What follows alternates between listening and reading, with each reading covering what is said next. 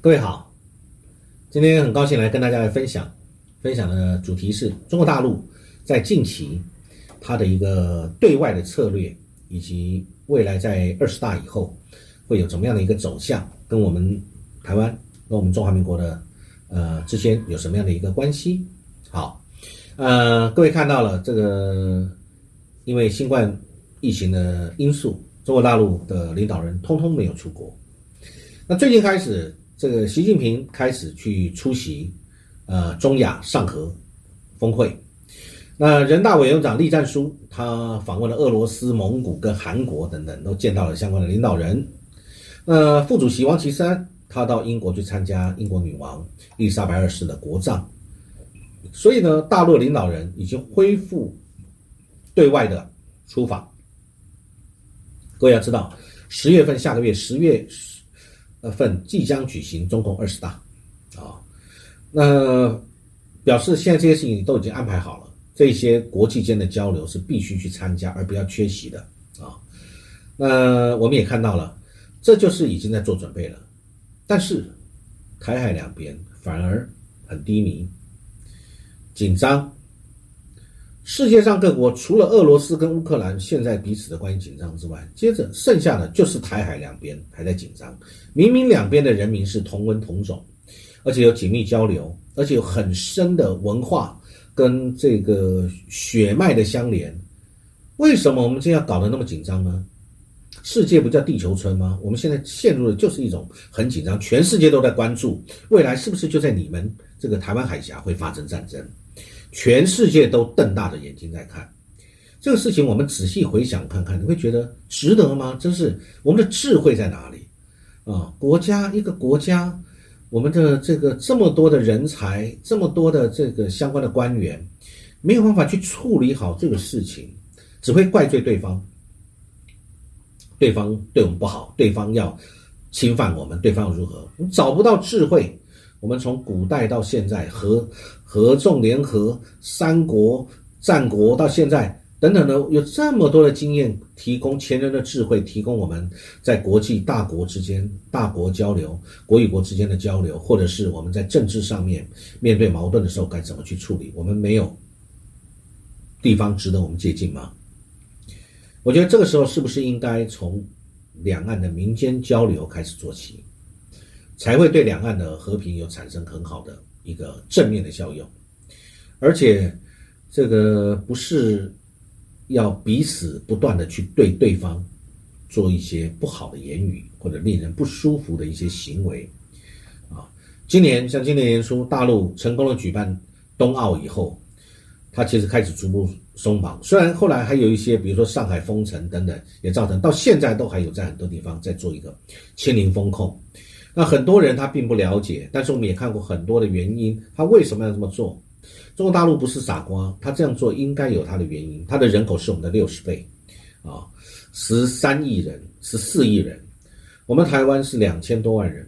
啊，是不是因为很多的原因，也有很多的所谓的数据模型计算，跟对于死亡人数的一个允许值，大家的看法不一样，啊。那我想哦，我们现在就来谈。后来呢，这个中国大陆的冬奥结束以后，后来就发生了俄乌战争。那中国大陆领导人也没有出国，后来是都是以视讯方式来参与相关的国国际国际的活动啊。那后来现在七月底开始呢，有相关的国家到这个中国大陆开始来交流参访了。集团体的峰会基本上现在也会。在十一月会参加，啊，中国大陆也会过去，所以我们就看到这个，呃，北京中国大陆也在邀请很多的欧洲领导人。我们之前提过啊，各国的四个大国领导人二十大以后去访问中国大陆，有邀请，然后再来习近平去上合峰会，这个参加了多边的这个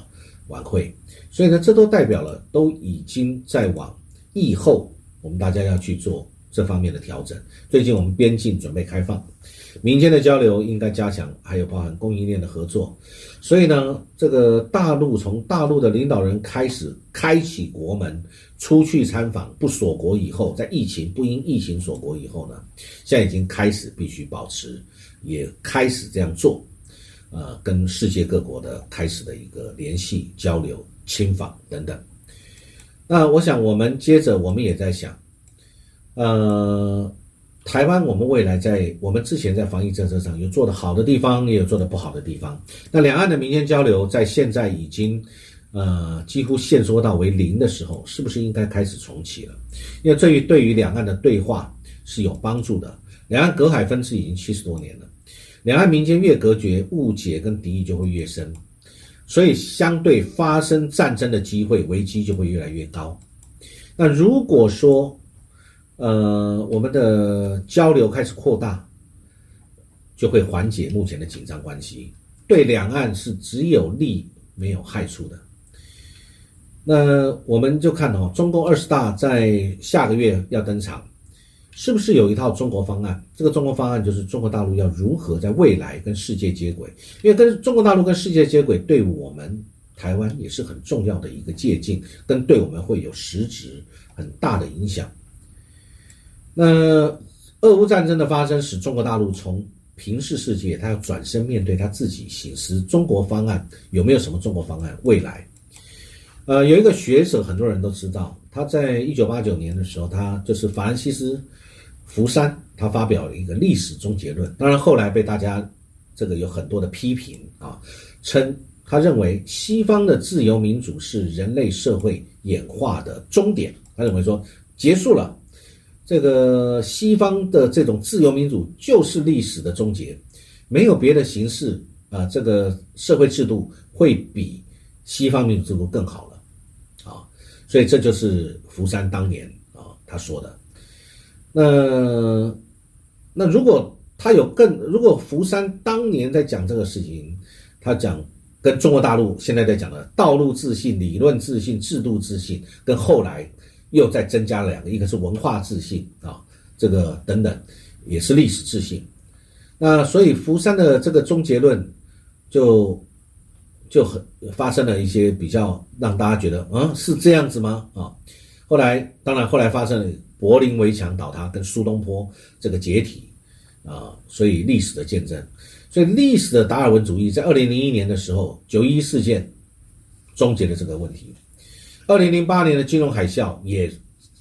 让我们看到了民主体制跟资本主义在道德上的弱点，跟实践上会有缺陷，它是有问题的，它并不是完美的。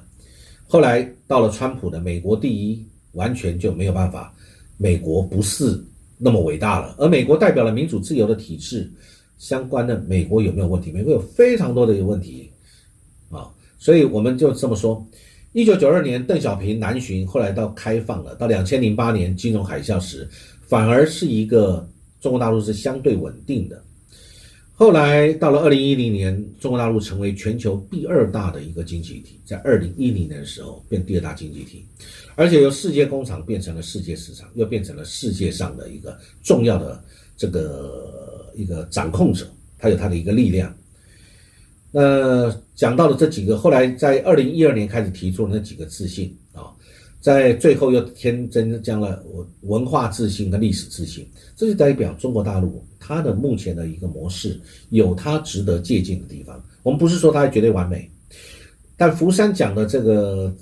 这个制度，我们西方的制度也不是完美。我们今天要谈的就是如何在这中间，我们检讨出来一个值得我们尊敬。尊重跟值得我们拥护的一种价值体系啊，我们来探讨这个问题。这个中共他提中华民族伟大复兴跟建构人类命运共同体等等，那中共开始他的民主挑战，主要来讲是中国式的民主是不是好的？那西方的只有选举的民主是不是好的？中国的全过程民主是真民主吗？中国是全世界最大的民主国家啊，是不是？拜登政府说中国是美国唯一的系统性敌手和竞争者。中国大陆如果只是一个集权国家，它没有它那个制度没有它的优点的话，它怎么能够强大到成为美国唯一的系统性敌手跟竞争者？这也是值得我们，这也是值得我们思考的。福山，法兰西斯·福山，他讲历史终结论发表到现在三十三年了啊。那美国对世界上评价显示，呃，美国并不是最好的。后来福山他自己的判断也开始自己有转变，他也自己修正啊，他的论点是，呃，这个需要修正的，不是这样的。美国现在的撕裂，内部民主的撕裂，族群的撕裂，啊，距离内战真的是非常的近。那。好，我们要讲，中共也他取消了国家主席的任期限制，大家都知道，在二十大之后，在下个月十月份的这个二十大的会议举行之后，会应该有可能会进入第三次任期。所以呢，我们讲制度优势，到底是哪一种制度是好？历史的走势从福山终结论已经翻转，至少表面说，美国的民主自由的这个体制的这个好弱，跟中国专政体制的这个崛起。对或错，好或坏，绝对不是一定，而是各有优缺点。那什么是最适合我们中华民族的优缺点？这个就是我们要回应福山他讲历史终结论是跟中共的五个自信归结起来，谁比较好啊？中国式的这种专政体制是不是将超感越过美国所代表的自由民主体制？这是我们应该要讨论的。啊，当然，后来我们苏联是在一苏联的这个专政体制，在后来瓦解了。呃，但到现在呢，中国是这种专政，它一样是列宁式的体制，但它突出了什么东西？它在它的治理效率上面的确做得很好。会看到它的基建，它的这个建设，它在军事、经济、科技、基础建设各方面，它很系统的不断，还有一带一路，它不断的去做了很多大事情。那当然，过程当中或者是结果也可能会有不好的或失败的地方，但是我们在酸葡萄心理的同时，我们看着中国大陆的发展，我们是不是也应该去思考，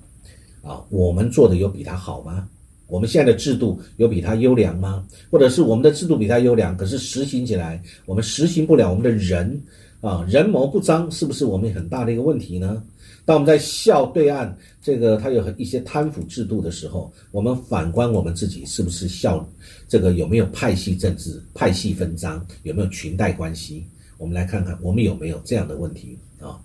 那中国大陆它当然也在做二次分配，也就是这个这个讲我们讲共同富裕也好，讲扶贫脱贫概念也好了，这个也是一个很伟大的事情，因为这么多人贫穷的人口就是这么多。我们两台湾两千三百万人，我们就有这么多的问题了。大陆十四亿的人口啊，有一半的人可能还在贫，比较接近贫穷线或者贫穷线以下。我们能够做，我们的政府能够做的比他好吗？啊，这也是许我们这个可以去思考的。美国，美国现在有很大的危机，我们刚谈过，不论是族群危机、两党恶斗，还有就是啊，美国的内部的这个这个民族主义啊，白人、黑人、少数民族之间的。一种矛盾，这是一直在不断在上升的。呃，我们讲说，接着这个对于未来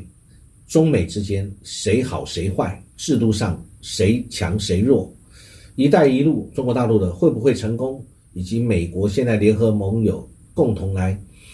这个抵制围堵中国大陆会不会成功，这都是一个我们大家要关注的事情，因为这跟你我。都有关系。那中国大陆的专制体制，我们可以用一句话来说，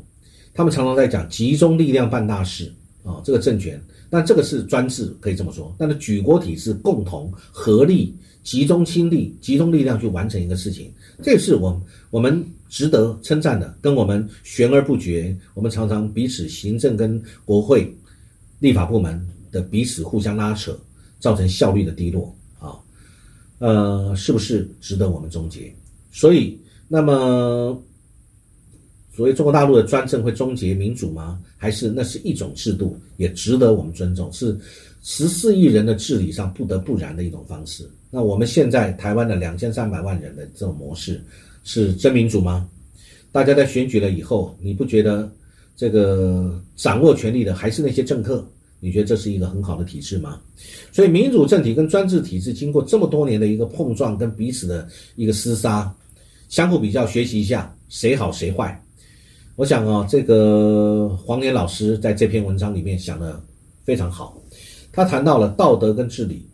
更应该兼容并蓄啊。我刚谈的这个都是黄连老师他在写的一些文章里面，我来做了一些分享，我觉得写的非常好，